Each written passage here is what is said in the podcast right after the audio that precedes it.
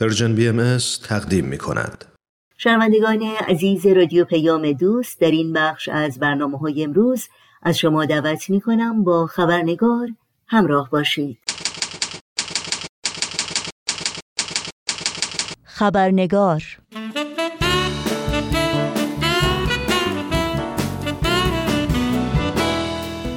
دوستان و همراهان خوب خبرنگار با خوش آمد به شما. نوشین آگاهی هستم و خبرنگار این چهار شنبه رو تقدیم می کنم در بخش گزارش ویژه این خبرنگار مرور و تعملی خواهیم داشت در بیانیه عمومی محفل ملی بهایان آمریکا در مورد موزل تبعیض نژادی که تا لحظات دیگر به آن خواهیم پرداخت. اما با پوزش بسیار از شما به علت محدودیت وقت بخش سرخط خبرها رو در این برنامه خبرنگار نخواهیم داشت.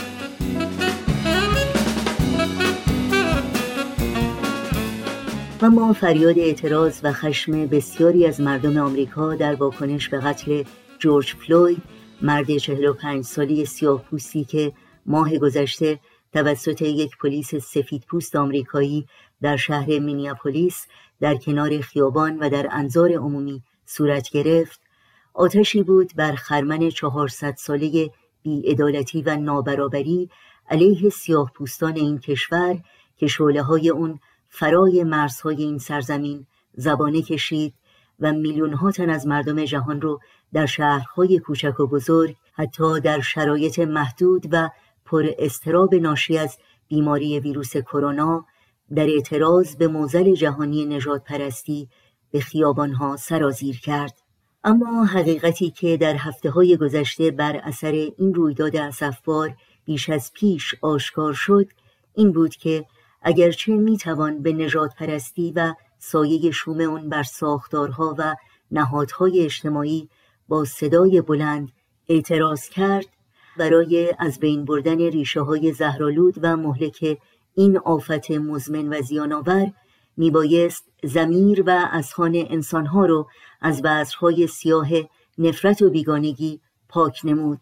نکته ای که در بیانیه اخیر محفل روحانی ملی بهایان آمریکا با قدرت و قوت دلگرم کننده ای برجسته شده. این بیانیه که در سیزده پاراگراف نگاشته و تنظیم شده با اشاره به تأثیرات دهشتبار موزل تبعیض نژادی مفاهیم عمیق و روزنه های امیدبخشی رو برای اقدامات فردی و جمعی در راستای ریشهکن کردن این بیماری اجتماعی ارائه میده. به همین جهت در این بخش از برنامه امروز مروری داریم بر بند بند این بیانیه که تعدادی از دوستان خبرنگار گاهی در قالب ترجمه های غیر رسمی و یا درک و استنباط شخصی از این مفاهیم تقدیم و ما را با پیام مهم و حیاتی اون بیشتر آشنا می کنند. با سپاس بیکران از خانم فرزانه ثابتان، آقای مهرداد بشیری و خانم دکتر نسرین بشیری و آقای امید میلانی از شما دعوت می کنم همراه باشید.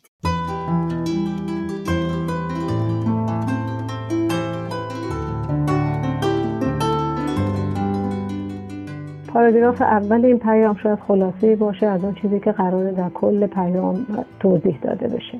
و اون در مورد اتفاق اخیری است که در امریکا افتاد. یعنی مرگ یک فرد آمریکایی افریقایی به نام جورج فلوید که در تاریخ آمریکا بی سابقه نبود. ما تاریخ زیادی از این مرگها داریم. اما اون که مسلمه مرگ این فرد آمریکایی آمریکایی باعث شد یک هوشیاری در جامعه به وجود بیاد. هوشیاری که در درجه اول به بحث خشونت می‌پردازه. خشونت که یکی از نمادهای بارزش تبعیض هست. خشونتی که در جامعه امریکا نهفته است و نهادینه شده. و این تبعیض در امریکا به صورت تبعیض نژادی یعنی تبعیض به رنگین پوستان خودش رو نشون میده. اما شاید مسئله مهم این باشه که این بیداری اولین قدم هست برای هر تغییر و تحولی که در عالم به وجود بیاد در هر چیزی به وجود بیاد. به خصوص این بیداری و هوشیاری در امریکا همزمان بود با گسترش ویروس کرونا و در سطح جهانی که این کمک کرد که این بیداری به صورت جهانی باشه. تظاهرات هم در سطح جهانی اتفاق افتاد نه فقط در امریکا. این بیداری باعث شد که ما مسائل رو واضحتر ببینیم اوریانتر ببینیم. و این اوریان دیدن خودش اولین قدم هست برای هر تغییر و دگرگونی که به وجود بیاد و جامعه رو به همگرایی بیشتری بره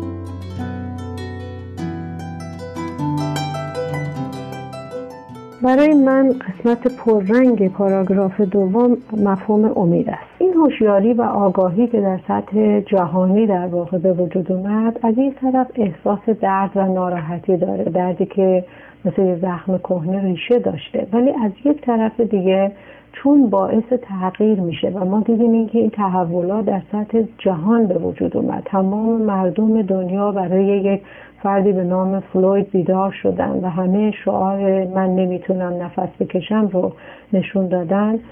خود نفس این تغییر اگرچه انرژی می‌بره وقتی آدم ها توی فرایندش میفتن و اون با اون درد شروع می‌کنن به تغییر دادن یک سری مسائل با خودش یک احساسی به وجود میاره که ما به اون میگیم امید. یعنی اینی که امید هست به این که این مشکل رفت بشه و تغییر بکنه و به یک وضعیت بهتر به یک موقعیت بهتر و شرایط بهتر تبدیل بشه. بدون این چالنج ها چالش ها بدون این تحولات هیچ وقت این تغییر به وجود نمیاد و امید به اینکه امکانش از تغییری اتفاق بیفته. وقتی افراد قدم می‌ذارن در پروسه تغییر اون وقت خود امید و احساس امیدواری با این میاد. چیزی که ما دیدیم شاید قبل از این جامعه بشریت تصور نمی‌کرد که روزی برای تبعیض نژادی مردم دنیا کنار هم قیام بکنن به طور پیوسته قیام بکنن و به صورت یک پدیده جهانی باشه. اما الان این امید رو دارن که این تغییر و تحولات یک پدیده جهانی است.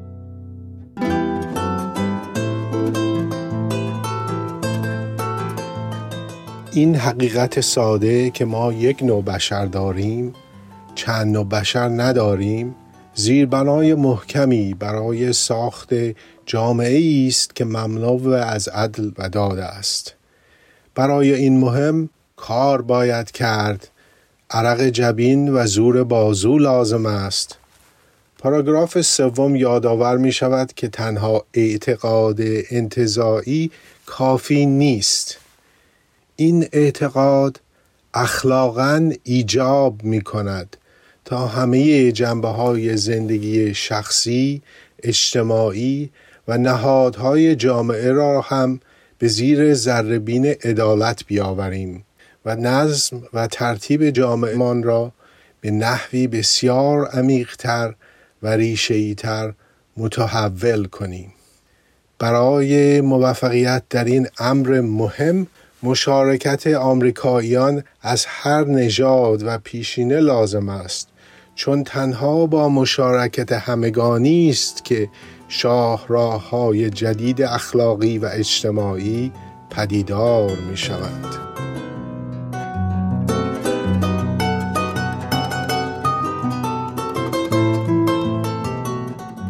نتایج آنی تظاهرات فعلی هرچه باشد فراموش نباید کرد که نابودی نجات پرستی تلاشی پیگیر، هماهنگ و کوششی مداوم می طلبد. پاراگراف چهارم طرح موضوع را از یک مورد خاص خشونت پلیس علیه سیاهان به اصل عام ایجاد عدالت اجتماعی ارتقا می دهد. می توان به یک نوع خاص از بیداد معترض بود. اما چالش پیش رو برپایی چارچوب جدید و وسیعی برای عدالتی بسیار ریشه‌ای و عمیق است. همه تلاش های ما تنها وقتی به نتیجه خواهند رسید که بیاموزیم چگونه با هم بیامیزیم. یعنی بیاموزیم بر اساس دوستی صمیمانه و بیشاعبه. که استوار بر اصول ارج، احترام و اعتماد است در روابطی گرم و مملو از مهربانی و محبت به هم خوب بگیریم. پایه های همه فعالیت های نهادها و جوامع خود را بر این گونه روابط گرم و صمیمی باید بنا کرد.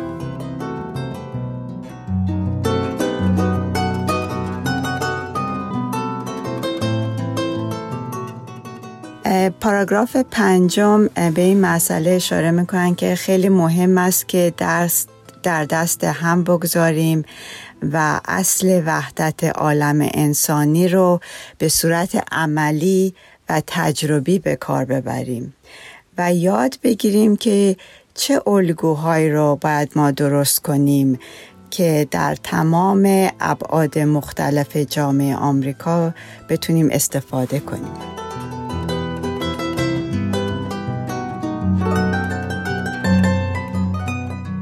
یک اصل لازم این فرایند گفتگوهای صمیمانه و صادقانه ای هستش که راجب اوضاع فعلی و علتهای آن و فهم و درک ما در موضوع زدیت با سیاهان در جامعه آمریکا می باشد. در این پاراگراف ششم میفرمایند که ما باید ظرفیت و توانایی داشته باشیم که صدای این قربانیان یعنی سیاهان را بشنویم و این قابلیت باید خودش را در مدرسه ها، در رسانه ها و دیگر عرصه های اجتماعی در محل کار و روابط شخصی نشان دهد. این قابلیت نباید فقط با حرف باشد بلکه باید نتیجهش را هم در عمل ببینیم.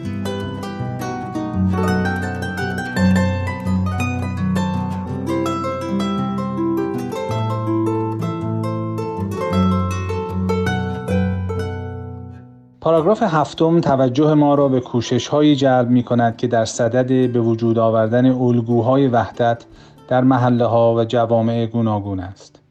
هدف این وحدت البته یکسان انگاشتن افراد نیست بلکه نوع وحدتی است که در کسرت به ظهور می رسد. به این معنا که هر عضو جامعه سهمی برای بهبود جامعه بر عهده دارد و دسترسی به رفاه چه مادی و چه روحانی برای همگان بستگی مستقیم به میزان مطابقت با این معیار دارد باید با خلوص نیت و به صورت جدی پی برد که چه کاری انجام می شود و چه امری باعث تغییر می شود و چرا. همچنین باید یافته های خود را با دیگران از جمله همفکران در میان بگذاریم تا باعث تشویق آنان شود و شاید مهمتر از هر امری اینکه با همفکران همکاری کنیم. اگر چنین کنیم به زودی خود را در میان تحولی عظیم برای رسیدن به عدالت نژادی خواهیم یافت. سه نکته در این پاراگراف توجه مرا به خود جلب کرد. اول بستگی داشتن رفاه همگانی به سهیم بودن همه افراد جامعه. دوم در میان گذاشتن یافته ها و تجربیات خود با دیگران و به خصوص همفکران. و سوم اهمیت عمل به معنای همکاری با همفکران.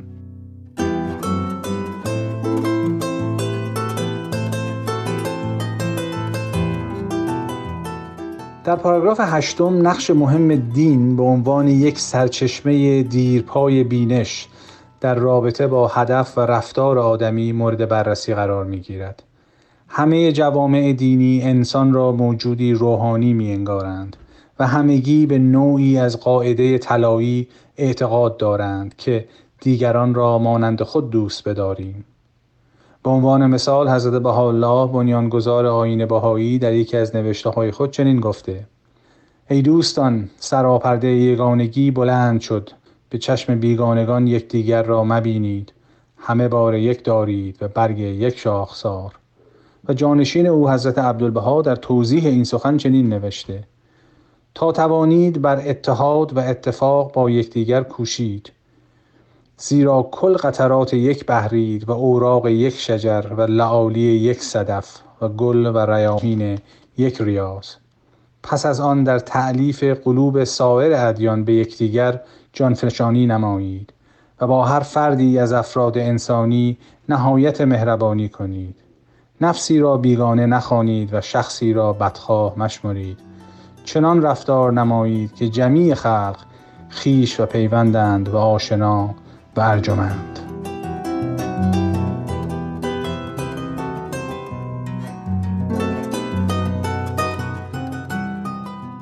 که توضیح دادم این تغییر و تحولات در واقع محرکی بود به وجود انسان که متوجه بشه که چیزی به نام امید وجود داره. اما این امید به چی هست؟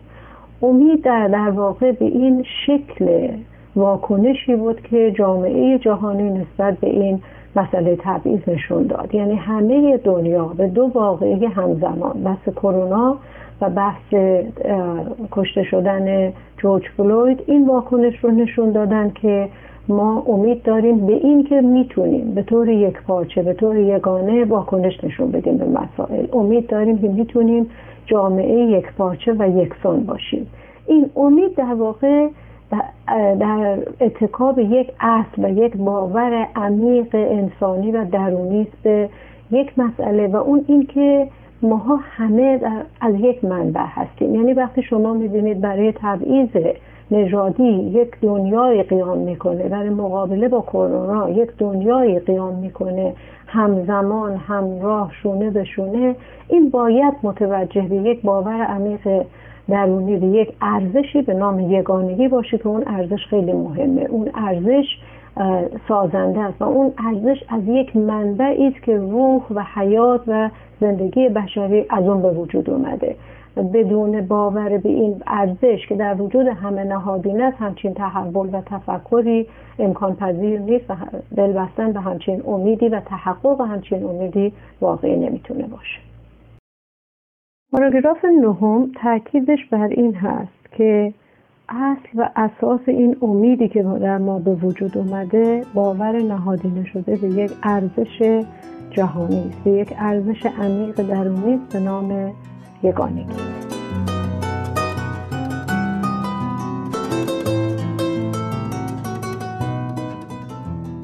هر بیماری نشانه هایی دارد. ناملایماتی که همکنون پهنه گیتی را فرا گرفته از نشانه های بیماری عدم درک و پذیرش یکتایی نوع بشر است. پاراگراف دهم از مشکلات در هم ای همچون تغییرات اقلیمی، تبعیضات جنسیتی، فقر و ثروت مفرد، توزیع ناعادلانه منابع و امکانات و دیگر مشکلات یاد می کند. همه و همه این مشکلات ریشه در این بیماری دارند. درمان این سستی و رخوت چیزی نیست جز بیدار باش به این حقیقت که نوع بشر یکیست جهان کوچک شده و به صورت دهکده ای در آمده مطمئنا آنچه ما در آمریکا بکوشیم ثمراتش به حدود سرزمین ما محدود نمیماند. اثراتش همه جهان را متحول خواهد کرد.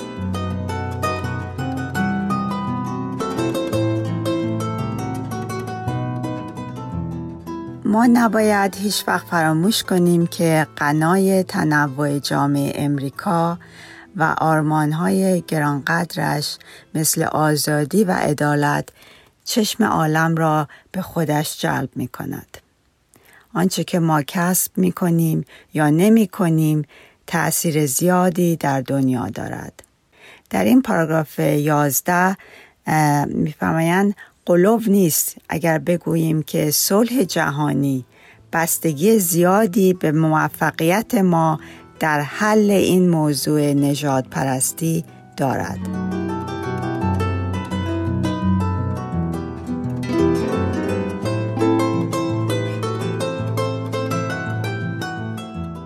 به اعتقاد من پاراگراف دوازدهم در مورد اون تصویری که ما از جهان آینده ایدئال یعنی جهان یگانه و متحد خواهیم داشت برای ما ترسیم می‌کنه که این تحولات چطور این ترسیم و تصور رو در ذهن ما شکل داده.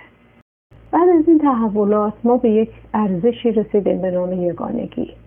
و اون چیزی که این رو مهم می‌کنه این که مفهوم یگانگی که ما بهش دست یافتیم با این تحولات با این تغییرات این که متوجه شدیم همه دوشا دوش هم می‌تونیم حرکت کنیم و یک جهان نوعی رو بسازیم در واقع اساس و پایه شکلی است که جامعه جهانی در آینده خواهد داشت. یعنی تصویر رو به ما داد این نشانه رو به ما داد که در دنیای آینده همه می‌تونن. به صورت یک جهان واحد به صورت یک دهکده واحد به هم پیوسته به صورت یک سیستم به هم مرتبط و یگانه با هم عمل بکنن. و در واقع تصویر این رو به ما داد که اون چیزی که تا به حال جامعه امروز تجربه کرده به صورت یک نگاه مادیگرایانه یعنی اینه که فضای رقابت باشه فضای برتری طلبی باشه دیگه کار نمی‌کنه. منجر به خشونت میشه منجر به انهدام میشه. در حالی که وقتی جامعه به صورت یگانه و دوشادوش هم به صورت همکاری بدون فضای رقابت بلکه با فضای همدلی همراهی و یگانگی اقدام به کاری می‌کنه جهان جهان دیگری خواهد شد و این نگاه این که عالم بین باشیم و همه چیز رو به صورت یک سیستم به هم پیوسته ببینیم می‌تونه تغییرات و تحولات عظیمی رو که به وجود آورده تصویر می‌کنه. برای ما دنیای آینده رو که قرار فرزندان ما در زندگی بکنه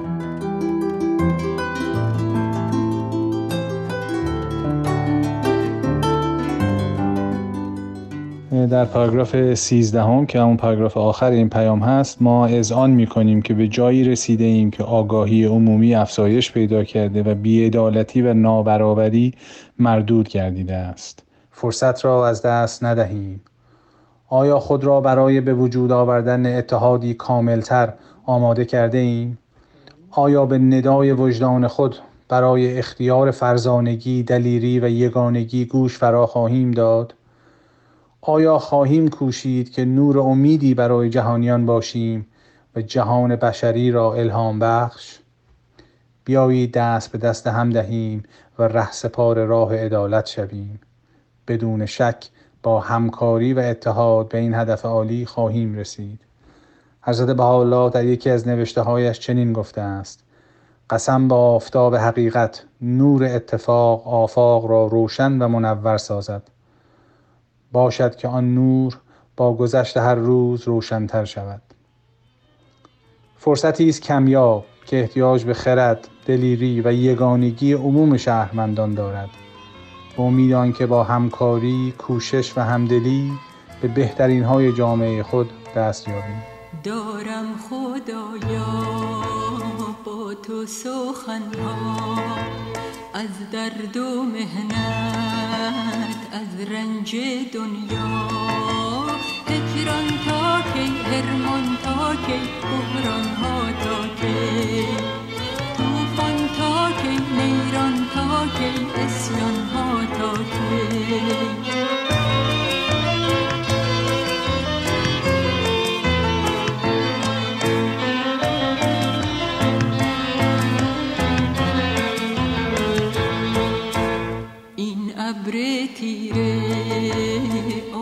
خدایا کی می گریزد از صحن دنیا. ظلمت تا کی مهنت تا کی غفلت ها تا کی